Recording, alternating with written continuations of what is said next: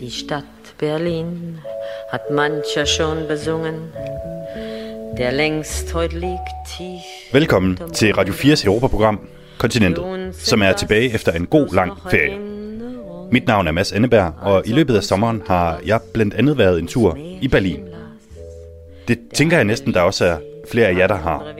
Og måske har I lagt mærke til, at der er noget, som virkelig optager berlinerne i de her dage. Nemlig, hvor meget det efterhånden koster at bo der.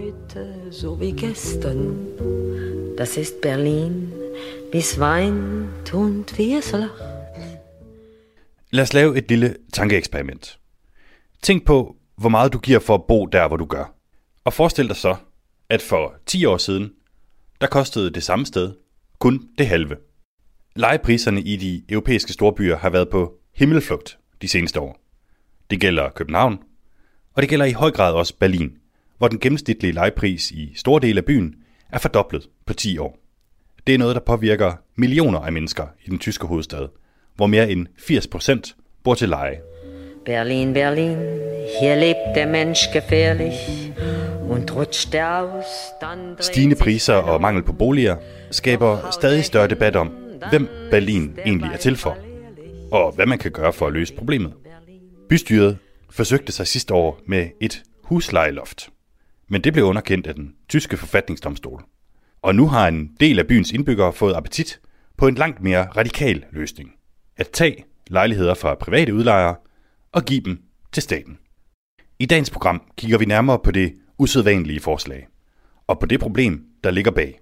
Og så ser vi på, om der i en by med akut boligmangel stadig er plads til skæve eksistenser og en Berlinmur. Alexanderplatz. Übergang zum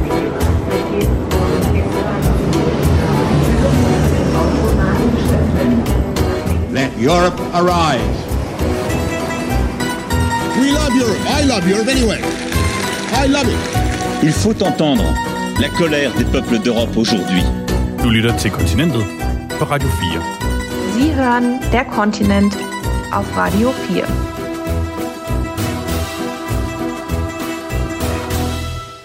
Hej Mathias. Jeg står bare lige her i skyggen og kigger på menukortet.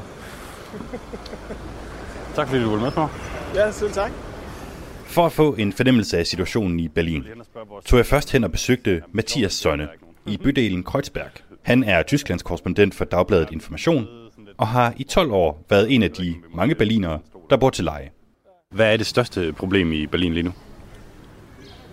Jamen det er, øh, det er huslejesituationen, øh, hvis du spørger mig. Det er i hvert fald det største sociale problem.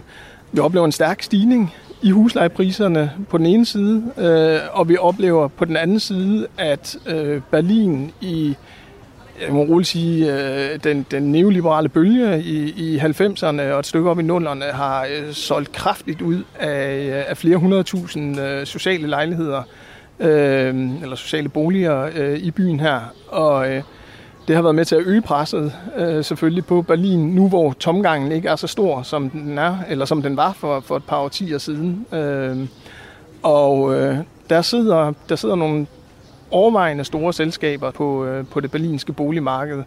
Og det er, øh, det er jo nogle firmaer, som, som har nogle aktionærstrukturer, hvor blandt andet en tredjedel er, øh, er BlackRock, øh, altså er så at sige internationale øh, Det er amerikansk. ja, altså amerikanske øh, penge, som, øh, som så at sige flyder ud af nogle ofte meget småt bemidlede lejeres øh, lommer og over i øh, altså over i nogle mm, ja, internationale fonde, og det, det kan jeg faktisk godt forstå, at der er en stor vrede over i Berlin. Altså, og og der, der, hvis man ser det sådan fra den yderste venstrefløj, så er det jo et tegn også på, på sådan en øh, græshopperkapitalisme, altså hvor, øh, hvor de har fornemmelsen af, at der så flytter øh, folk fra, øh, fra hele verden til Berlin og sætter sig på, på øh, ja, hele den indre by, praktisk talt, øh, og så fortrænger de folk, som oprindeligt har været her. Altså, det er jo sådan nogen som, som dig, der er problemet. Det er for eksempel sådan nogen som mig. Nu har jeg ikke en specielt høj løn, men jeg har til gengæld også en af de... Jeg fik en af de sidste øh, øh, relativt betalelige lejligheder i Berlin, plejer vi at sige. Så har vi også det problem i Berlin, at, øh, at det er jo en øh, stadigvæk en delvis splittet by, fordi der er virkelig en stor lavlønssektor øh, her, og øh, det er klart, at de mennesker, de får, øh, de får sværere og sværere ved at øh, finansiere overhovedet og kunne bo i Berlin. Oplever du selv i Berlin det her problem med, med, med, med huslejemarkedet?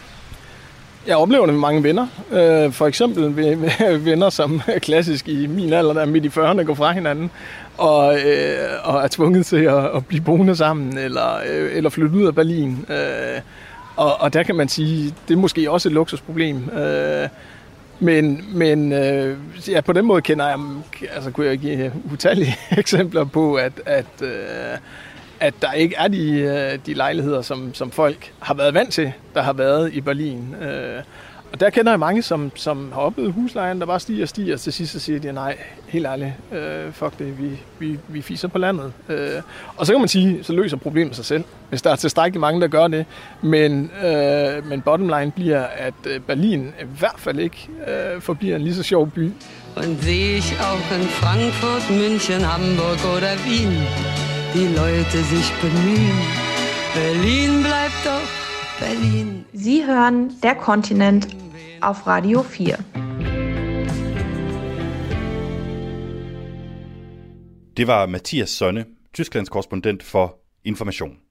Han er dog ikke på vej på landet lige forløbig, og vi vender tilbage til ham senere i udsendelsen. Boligproblemet er noget, man oplever overalt i Berlin. Det er noget, alle taler om, og på det seneste er en opsigtsvækkende idé dukket op til overfladen. En organisation med det klodsede navn Deutsche Wohnen und Co. Enteignen kæmper for, at de store boligselskaber i Berlin skal tvinges til at afgive deres lejligheder til det offentlige. Navnet på gruppen henviser til et ejendomsselskab, der i sig selv ejer omkring 110.000 boliger i byen, og som hver måned sender en del af lejeindtægterne videre til blandt andet investorer i den amerikanske kapitalfond BlackRock. Hele sagen kulminerer i næste måned i en usædvanlig folkeafstemning, og jeg tog ud for at besøge en af dem, der har været med til at bane vejen for den.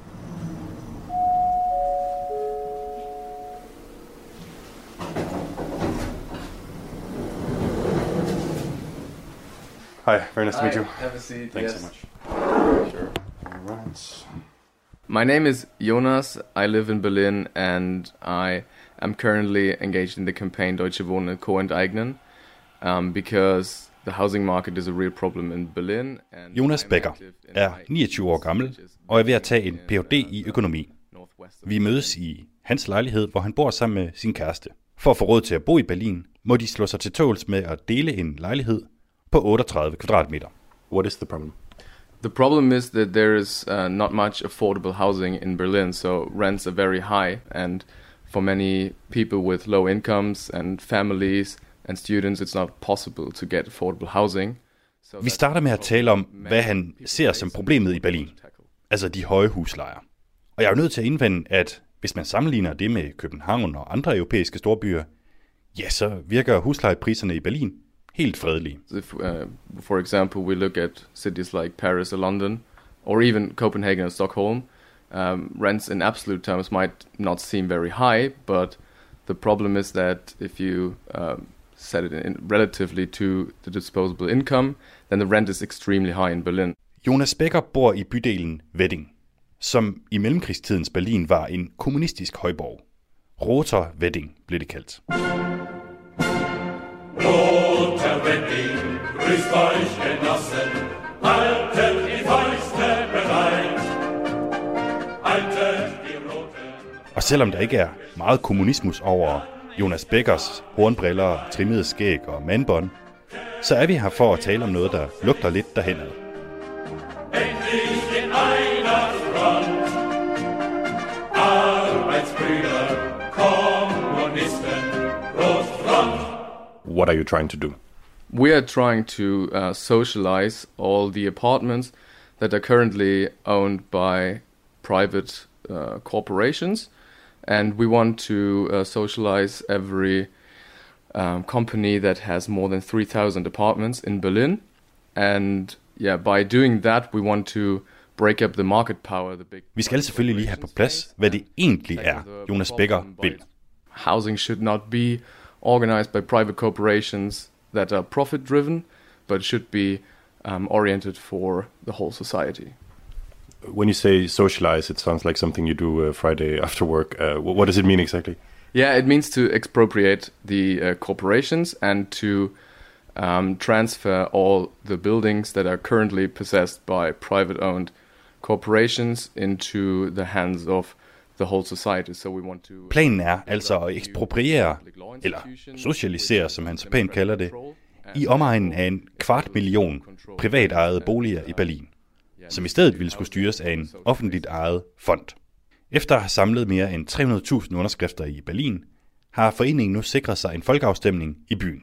Og når hele Tyskland går til valg den 26. september, skal berlinerne altså ikke bare pege på en ny kansler, men også tage stilling til, om de vil tage boliger fra de rige og give dem til det offentlige. Links, links, Die Trommeln werden gerührt. links, links. Kritikerne kalder det et radikalt indgreb i den fri ejendomsret. Og det er svært ikke at tænke på, at det kun er 30 år siden, at boliger og alt muligt andet var statsejet i det kommunistiske Østtyskland. Does it at all sound radical to you what you're proposing? I can see that it has a radical point, but um, if we look um, back in history, for example, then we can see that most of the housing usually was either state owned or privately owned by small proprietors, but not um, by large corporations that are driven by shareholder interests, as we can see it right now.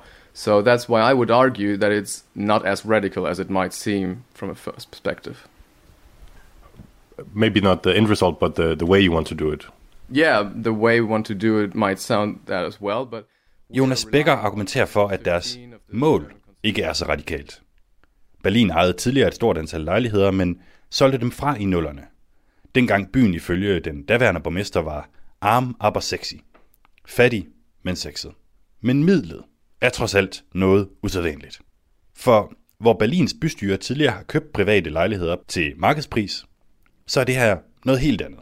we want to trigger Article 15 of the German Constitution, which says that um, companies could be. Helt konkret vil aktivisterne bruge en artikel i den tyske grundlov, der giver mulighed for at ekspropriere, og dermed betale markant mindre, end lejlighederne egentlig er værd. But the compensation will be lower than what the real market value of the of the buildings is right now.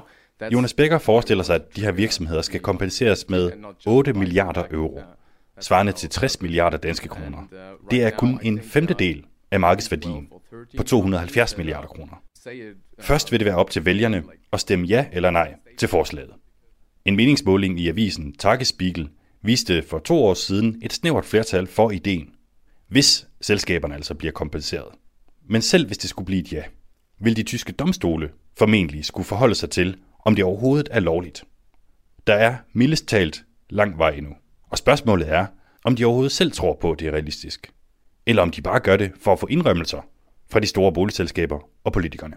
No, we are not doing this to get concessions from the big companies. Um, and I think it is absolutely realistic if we look at polls, for example, right now. Um, there are many, many people in Berlin who support our referendum. We really uh, started a political discourse about a, a huge topic that is so important for many, many Berliners. And um, about what happens after re- the referendum, we are not sure what's going to happen, but um, all we can do is fight for the referendum, fight for a majority in the city. And Politisk er der kun ét parti i be Berlin. Venstrefløjspartiet De Linke, som helhjertet bakker op om ideen. Et af kritikpunkterne fra de mange andre partier er, at hvis man alligevel er klar til at bruge et stort milliardbeløb, hvorfor så ikke bygge nye lejligheder i stedet? I mean, there's been some criticism, obviously, of you know spending all this money, and in the end, you don't end up with any more apartments in Berlin than than you have now. Would it perhaps be better to spend eight billion euros building new apartments? Yeah, but then we first would have to build them, and it would take much longer, and we also need the space. And the problem, the main point is that um, this would not help to break up the market power because right now we have a few corporations who are very. Men for Jonas Becker og de andre aktivister handler det om ideologi, og at hårdt tjente berlinske huslejer ikke ender i lommen på rige kapitalfonde. Um, is primarily driven by profit interests, but rather uh, in the interests of renters, um, the city as a whole, the society as a whole. Man kunne godt indvende, at ideologi nogle gange har været en farlig størrelse for Tyskland. Jonas Becker er som sagt 29 år gammel og har ikke selv oplevet det kommunistiske Østtyskland. It's difficult not to, to look at the, the history and look at Berlin, where it's only 30 years ago when all the the companies were, were state owned in, in East Berlin. Is that a path that you want to go down again? No, that's something completely different because um, we don't want to expropriate everyone. We just want to expropriate uh, big corporations who have more than 3,000 buildings. Is there anything in society that you absolutely would not like to see state owned? That's that's a tough question. I have actually never thought about that because uh, most things are not state owned. So um, I would always look at the specific topic, and I'm not fighting for uh, a certain utopia. I'm just uh, fighting for a solution for a problem that affects many million people in Berlin. De fleste berlinere mener, at der er noget galt med boligmarkedet i byen. Men det er langt fra alle, der synes, det her er svaret på problemet. What do your parents think of the idea, for example?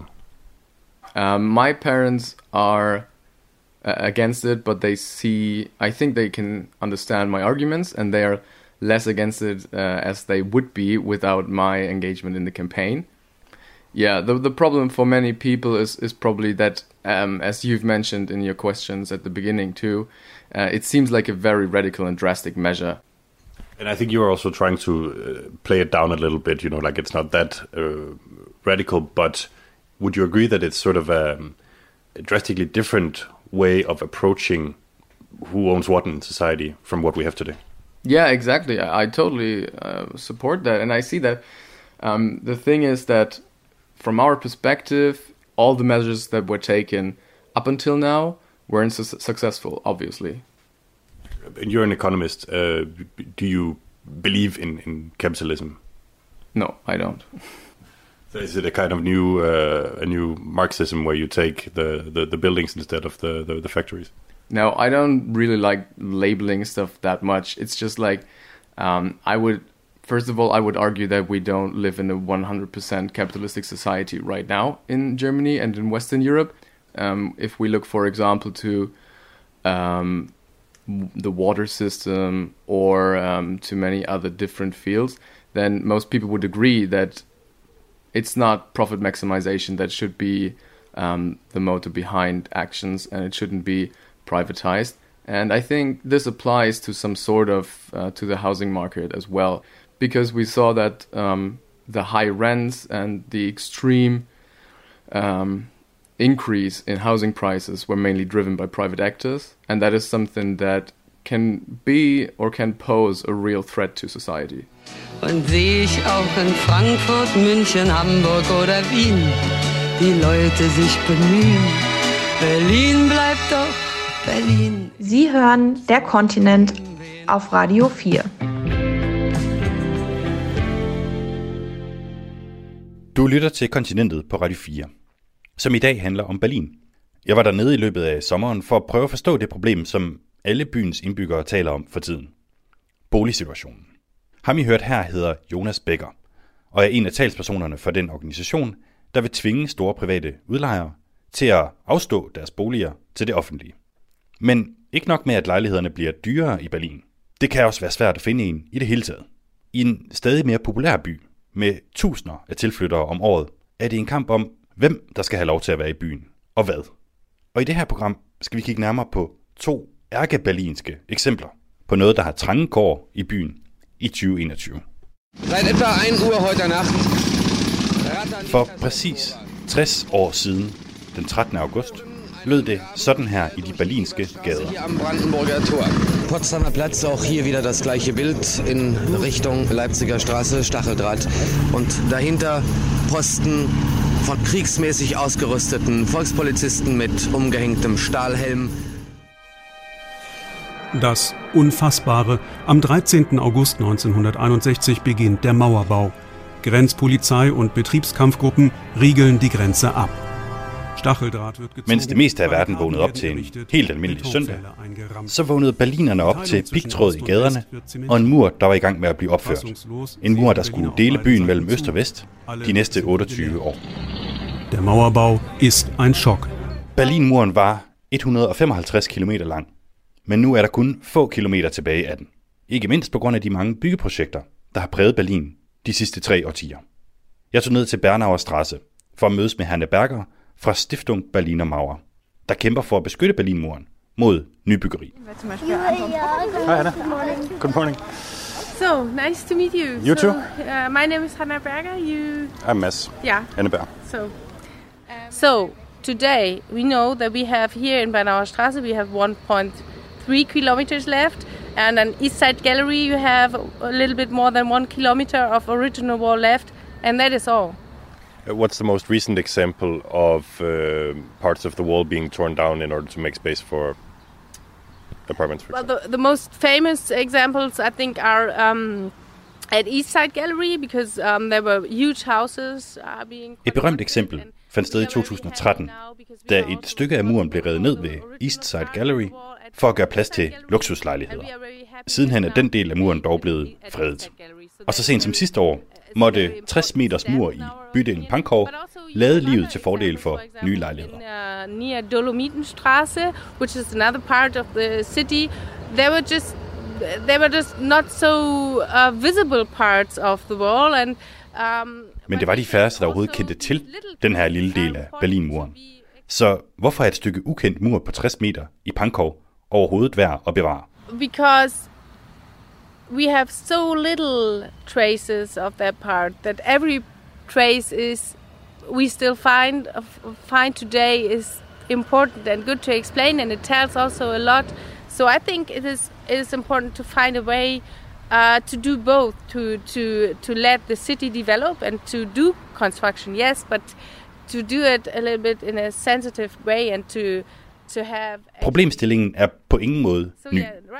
Lige siden murens fald har der været debat om, hvorvidt Berlinmuren skulle bevares eller rives ned så hurtigt som muligt. Here we are in Bernauer Straße, in the center of Berlin. The wall actually separated the street.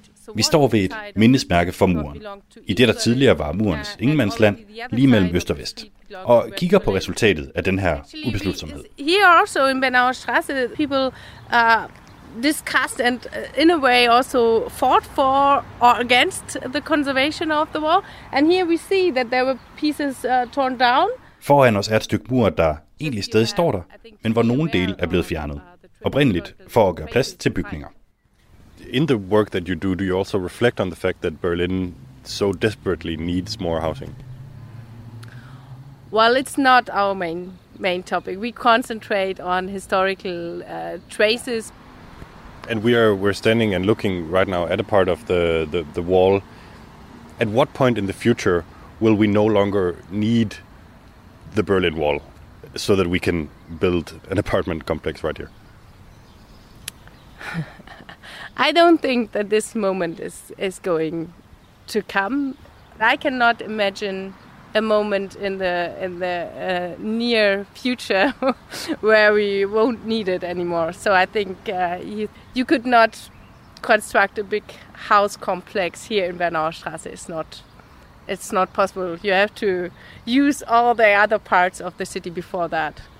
Because as it is one of the last, it is really the last place in Berlin, and and I think the Berlin people uh, won't be clever to give this up uh, for for the future generations because uh, our uh, message is is actually about democracy and that um, why democracy is important and how how vulnerable democracy is. So So what could you be afraid would happen if we can no longer look at pieces of the Berlin Wall? You risk always that history could in some way be repeated but it's i think a memorial site as ours can can can provoke people to, to reflect, to, to think about democracy. And um, it's easier if you have these original pieces as memorial which talks to you in a way. And for this talk, you need the space. I've been looking for freedom. I've been looking so long. Det var altså Hanna Berger, kommunikationschef for Stiftung Berliner Mauer, som mener, det er selve demokratiet, der er på spil, når hun taler for at bevare de sidste få kilometer af Berlinmuren. Nu er der fire minutters nyheder her på Radio 4. På den anden side skal vi se på en anden truet art i Berlin, nemlig de alternative miljøer.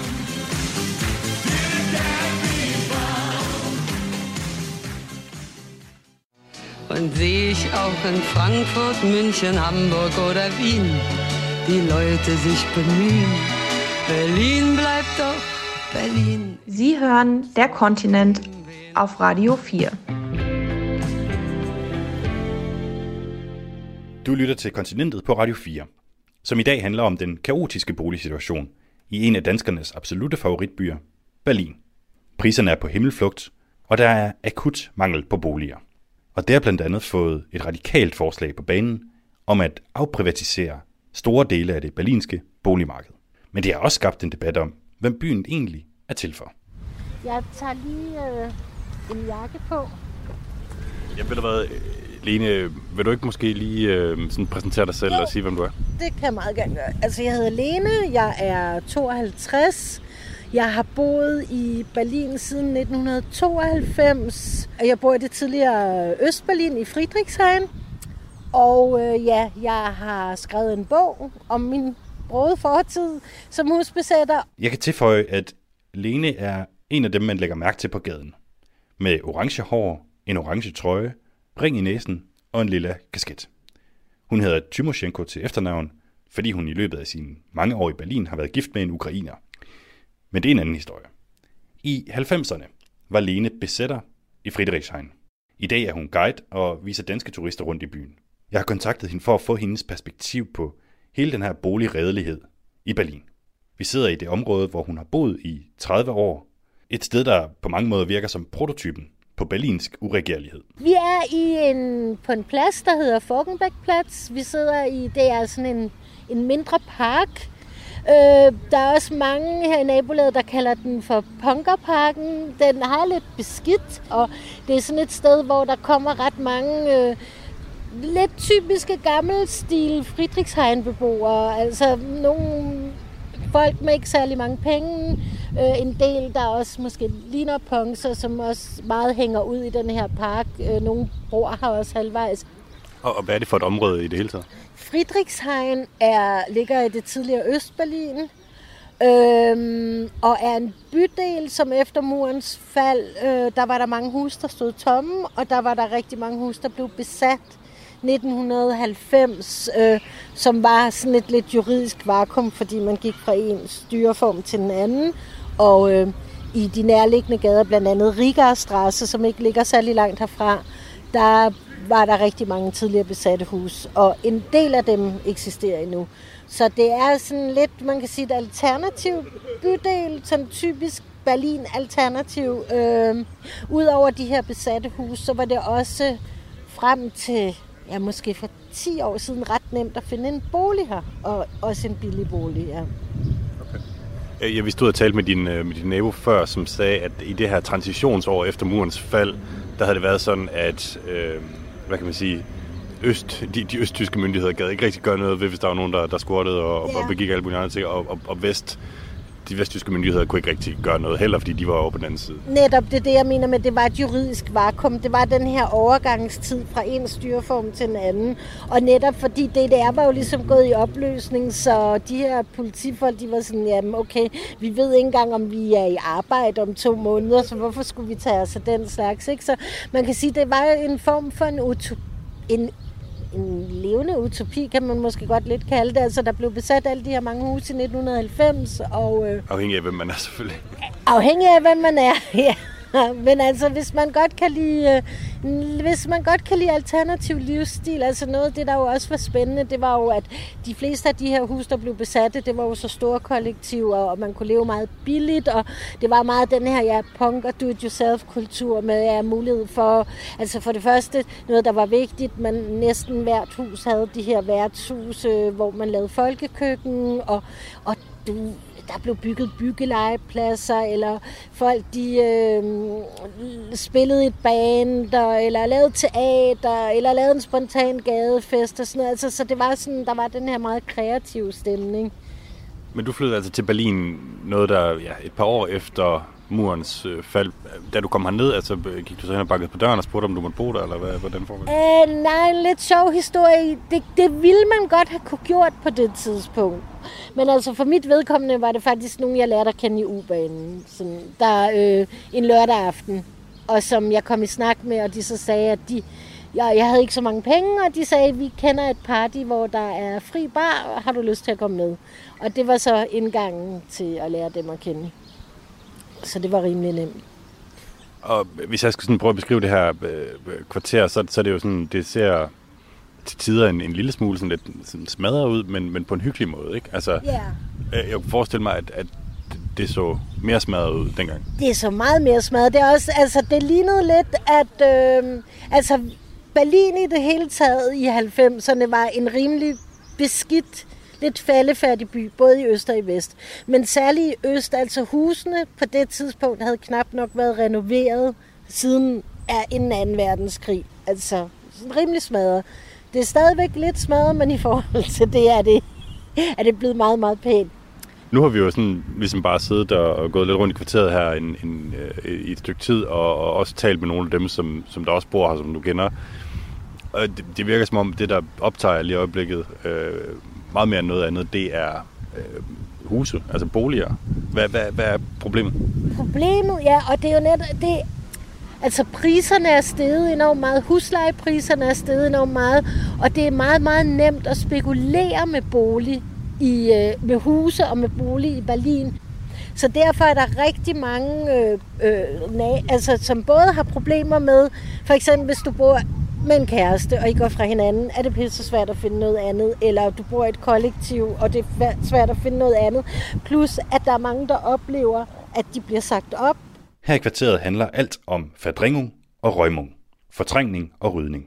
Der hænger plakater overalt med invitationer til demonstrationer, og uden for det hus, hvor Lene Dymoshenko tilbragte sine besætår, møder vi folk fra nabolaget, som fortæller om den onde ejendomsspekulant, som købte huset og smed den gruppe unge, såkaldte anarka-queer-feminister, der boede i ejendommen, ud. Lene Tymoshenko har faktisk også selv brugt de seneste år på at kæmpe for at blive i sin lejlighed. Men forgæves. Hun står nu og skal flytte væk fra kvarteret.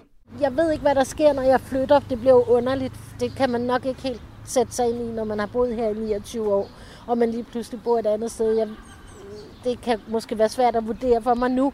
Men øh, det, der også er ved det, er, at på den ene side elsker jeg det her kvarter, på den anden side har det også bare forandret sig rigtig, rigtig meget de sidste 10 år. Altså, at så mange af mine naboer har været nødt til at flytte. Det lyder meget intolerant, men når man oplever, at man selv bliver fordrevet, at ens naboer bliver fordrevet, og man så kigger ud på nogen, der betaler det, over det dobbelte i husleje af, hvad man selv og ens venner og naboer har råd til, så kan man godt synes, at de er nogle idioter. Altså, selvom i virkeligheden er de måske også bare presset og har ikke andre muligheder, men man bliver lidt aggressiv over det. Er Altså, det er sådan lidt irrationelt, men jeg tænker meget forståeligt. Der er jo ikke nogen tvivl om, at det her det er et kæmpe sur røv for, for dig og for, for folk, der bor her. Men hvorfor er det noget, som vi andre skal bekymre os om, så at sige?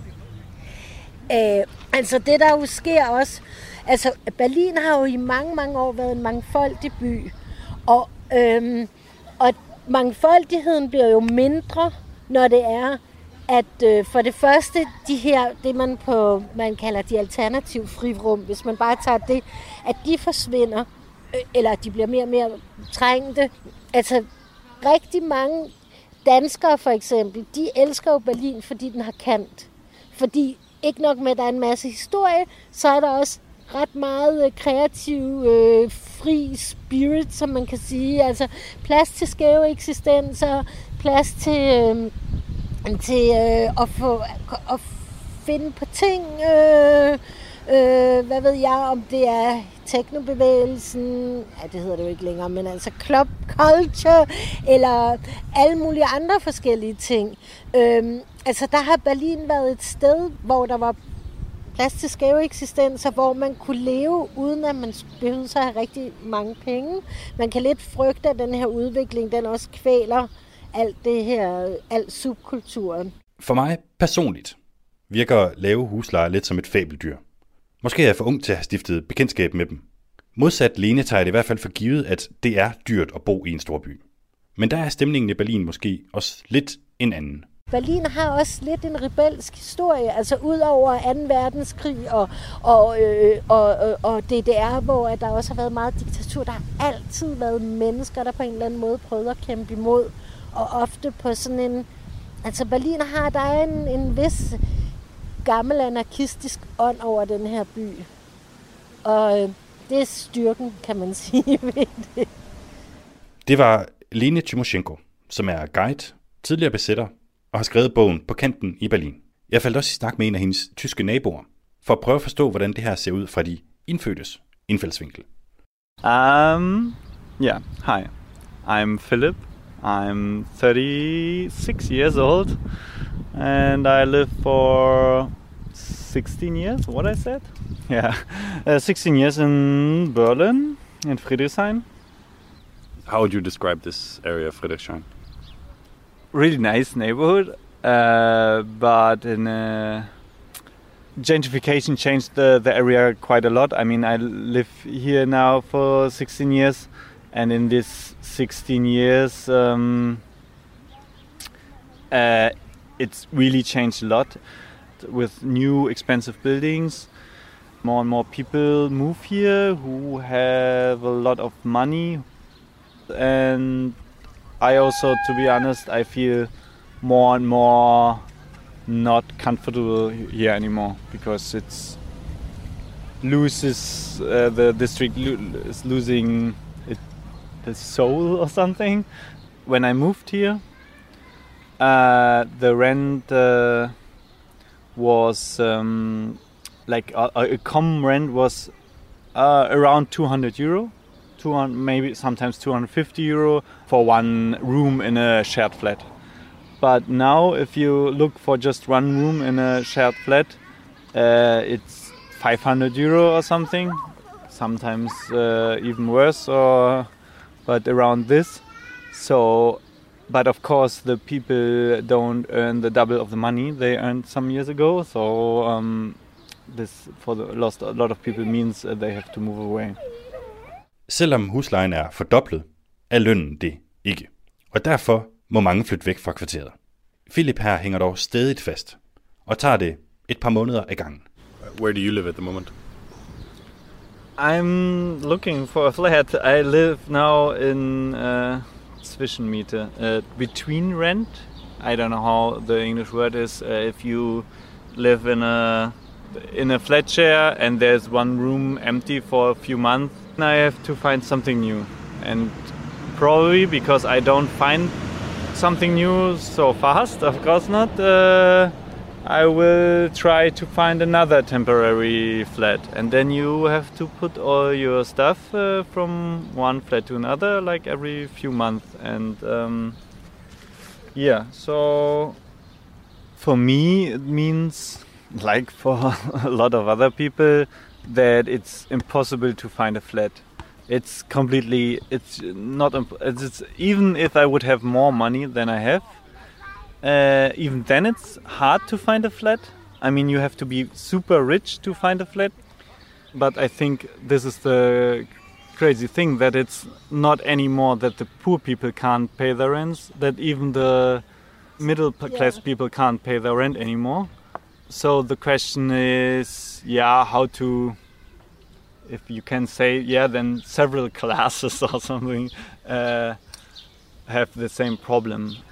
Maybe the only possibility to, to get a flat uh, to, you have to move in the suburbs of Berlin. There, there you can uh, maybe even there it's super hot, but uh, yeah. I mean, if you're hearing this in any other European city, it might sound a little bit privileged that you want to live in one of the biggest, most attractive, uh, nice cities in, in Europe and, and pay a low uh, rent. I mean, why should it be different here in Berlin than everywhere else? Yeah, I also think it's not a, a Berlin problem. I think uh, I think uh, everybody should be should have the possibility to uh, to live uh, where they want, and I think the the the, the the problem, the the base of the problem is uh, that I think uh, that the the right to have a flat or to have a like place to live uh, shouldn't be a thing where people make profit out of it. Efter fem år, hvor de tre mest venstreorienterede partier har styret Berlin, Socialdemokraterne, De Grønne og De Linke, så har Philip dog ikke stor tiltro til, at politikerne kan løse problemet. Derfor går han ind for det forslag, som berlinerne nu snart skal stemme om. Hvorvidt store private boligselskaber skal fratages deres lejligheder. Sometimes people think, yeah, okay, we have to vote the left parties and they will change it uh, because they always say they will uh, keep the city cheap or like the rents uh, low and but uh, some of the worst decisions that were made by politicians were made by uh, left governments here in the early 2000s for example we had a left party together with the social democrats and they sold out uh, the city. They had super lot of buildings city owned buildings with cheap rents and uh, they sold it for for almost nothing to private companies. You yeah you can't uh, uh, solve this problem with just going every few years to uh, uh, to the elections and vote for for for a left party or something because this won't change something or makes it sometimes even worse how it looks here in Berlin.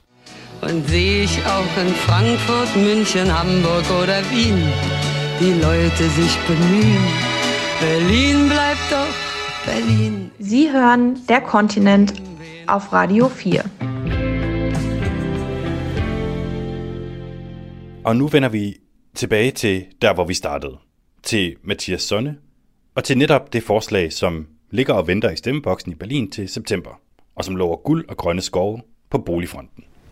Mathias Sonne, du er jo så altså Tysklands korrespondent for, for Dagbladet Information, øh, og, og vi har øh, talt og også hørt om det her med Deutsche Wohnen Enteigen, altså nogle aktivister, som lader til at have relativt stor opbakning, øh, og som simpelthen vil afprivatisere, ekspropriere øh, store, størstedelen af hele lejlighedsmarkedet i, i Berlin.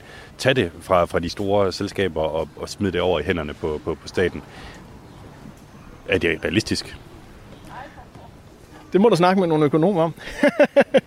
altså, øh... Jeg tænker også politisk, altså kan halvdelen af berlinerne stille sig bag så radikal en løsning? Nej, det, det kan jeg absolut ikke forestille mig, at de gør, og jeg er også ret sikker på, at de vil sælge det som en succes, øh, selvom det her ikke øh, kommer igennem, fordi spørgsmålet får så meget politisk opmærksomhed. Øh, Øh, og det er jo også et, øh, et stort øh, los bag til, øh, til både SPD og øh, til de grønne, som virkelig er splittet i, øh, i det her spørgsmål, mens de linke på yderst på venstrefløjen, de er, de er helt entydige, at det er den vej, de vil gå. Altså, det er jo, det er jo et decideret øh, socialistisk øh, parti, som, som vil omvælde hele lortet og vælge kapitalismen. Øh, så det er klart, de, de kan tage et rimelig øh, simpelt standpunkt på den. Øh, men men øh, de lægger selvfølgelig pres på, øh, på de øvrige partier, helt ind øh, til, øh, til CDU, øh, og CSU, altså til de kristenkonservative, øh, som, som ser, at det her er et kæmpestort øh, socialt og øh, økonomisk issue. Men, øh, men, men altså afstemning øh, kan jeg ikke kan jeg absolut ikke forestille mig øh, kommer igennem i sin, øh, i sin nuværende form. Det sagde man også om Brexit. Altså, hvor stor modstand har der været mod det i det hele taget? Der er meget passiv modstand mod det. Øh, altså, jeg, jeg tror, øh, eller det er det, man sådan hører fra FDP blandt andet, og også fra CDU og CSU, det er, øh, det her, det skal vi ikke skabe meget opmærksomhed om. Øh, og det er noget, der overvejende foregår i nogle sådan meget aktivistiske miljøer, og de, er, de har været ekstremt offensive med at gå rundt og samle stemmer. Så, så øh, altså, jeg tror, de, de øh, partierne på, på, på midten og mod højre, de, øh, de, de vil helst have, at der er så lidt opmærksomhed mod det her, øh, altså om, om det her projekt øh, som muligt, og så giver de selvfølgelig en masse og også fuldstændig rimelige argumenter for, øh, hvor svært det er at, at skabe en revolution af systemet. Og det ville jo være at, at gå ind og ekspropriere en, en kvart million ejendomme øh, i en by som Berlin. Det ville jo være øh, et helt vildt eksperiment. Det virker ret langt fra noget, man overhovedet tænker over politisk i, i, i Danmark. Men hvis vi bare sådan prøver at køre lidt med argumentet, hvad, hvad vil være ulemperne ved at ekspropriere alle de her 100.000 vis af, af, af boliger? Ja, et åbenlyst, øh, en åbenlyst ulempe, eller i hvert fald en åbenlyst frygt, det er jo selvfølgelig, om staten kan finde ud af at, øh, at lave det management, øh, som er, er nødvendigt. Altså om, om man vil smadre en masse udbud- og efterspørgselsstrukturer, som, som fungerer godt. Så det, det er jo helt åbenlyst modargument. Og et andet åbenlyst modargument er som sagt, at, at det var afskræk investorer. Der kan man, der kan man jo ødelægge øh, utrolig meget øh, af, øh, af den dynamik, som der er på boligmarkedet, hvis man, øh, hvis man går så, øh, så radikalt til værks. Hallo. Hallo. Nej, nej, nej, nej. Mens vi sidder og taler, kommer der en ældre kvinde hen og spørger, om hun må tage en stol. Og jeg ser mit snit til også lige at høre, hvad en repræsentant for den ældre generation i Berlin tænker om forslaget om en boligrevolution.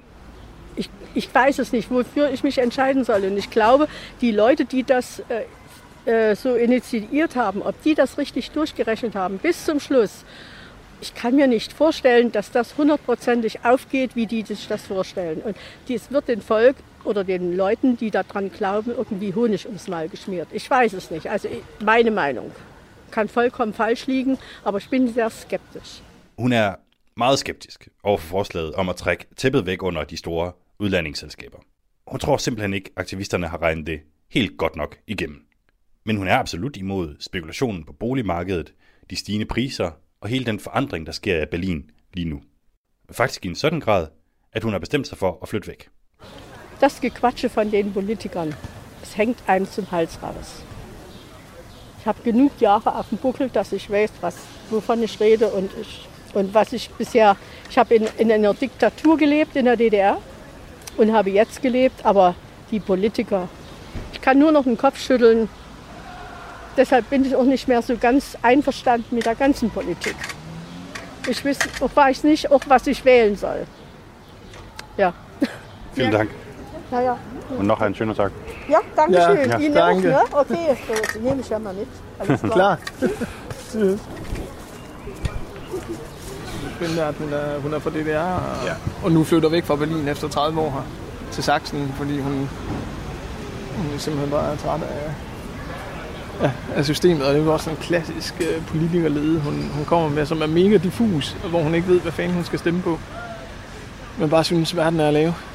Og, og altså, der vil min påstand jo være, at det i høj grad også hænger sammen med, altså uden, uden at blive marxist, men, men at det hænger sammen med den materielle basis. Altså, det hænger sammen med, øh, med at hun øh, føler en, en sikkerhed, der, der smelter under fødderne på hende. Øh, dem, det er jo for alvor rammer, det er jo, øh, det er jo øh, pensionister, øh, som hende, som, som sidder på en, øh, en ostrente, altså en østpension, som i reglen, nu har hun så sparet op, men i reglen er lavere end, øh, investpensionerne, vestpensionerne, og som simpelthen øh, ja, føler, at de bliver direkte for, fortrængt på byen. Det her program det bliver sendt præcis 60 år efter, at muren blev en, en realitet, altså øh, i løbet af natten. Øh, men det er allerede 30 år siden, at Berlin så igen blev hovedstad i, et- i et forenet øh, Tyskland. Dengang var det så bare lydfattigt. Altså, man vil sige, overall, så går det vel bedre i Berlin, end det nærmest nogensinde har gjort, eller hvad? Ja, for fanden. Berlin er jo på, på mange, mange måder en, en stor succeshistorie. Øh, og, øh, og det berlinske senat gjorde nogle dumme ting ved boligmarkedet i 90'erne og, og tog en del forkerte beslutninger, må man sige. Men, øh, men samtidig så øh, lavede de en, en øh, uddannelsesstrategi og industristrategi, som jo virkelig har været med til at løfte Berlin.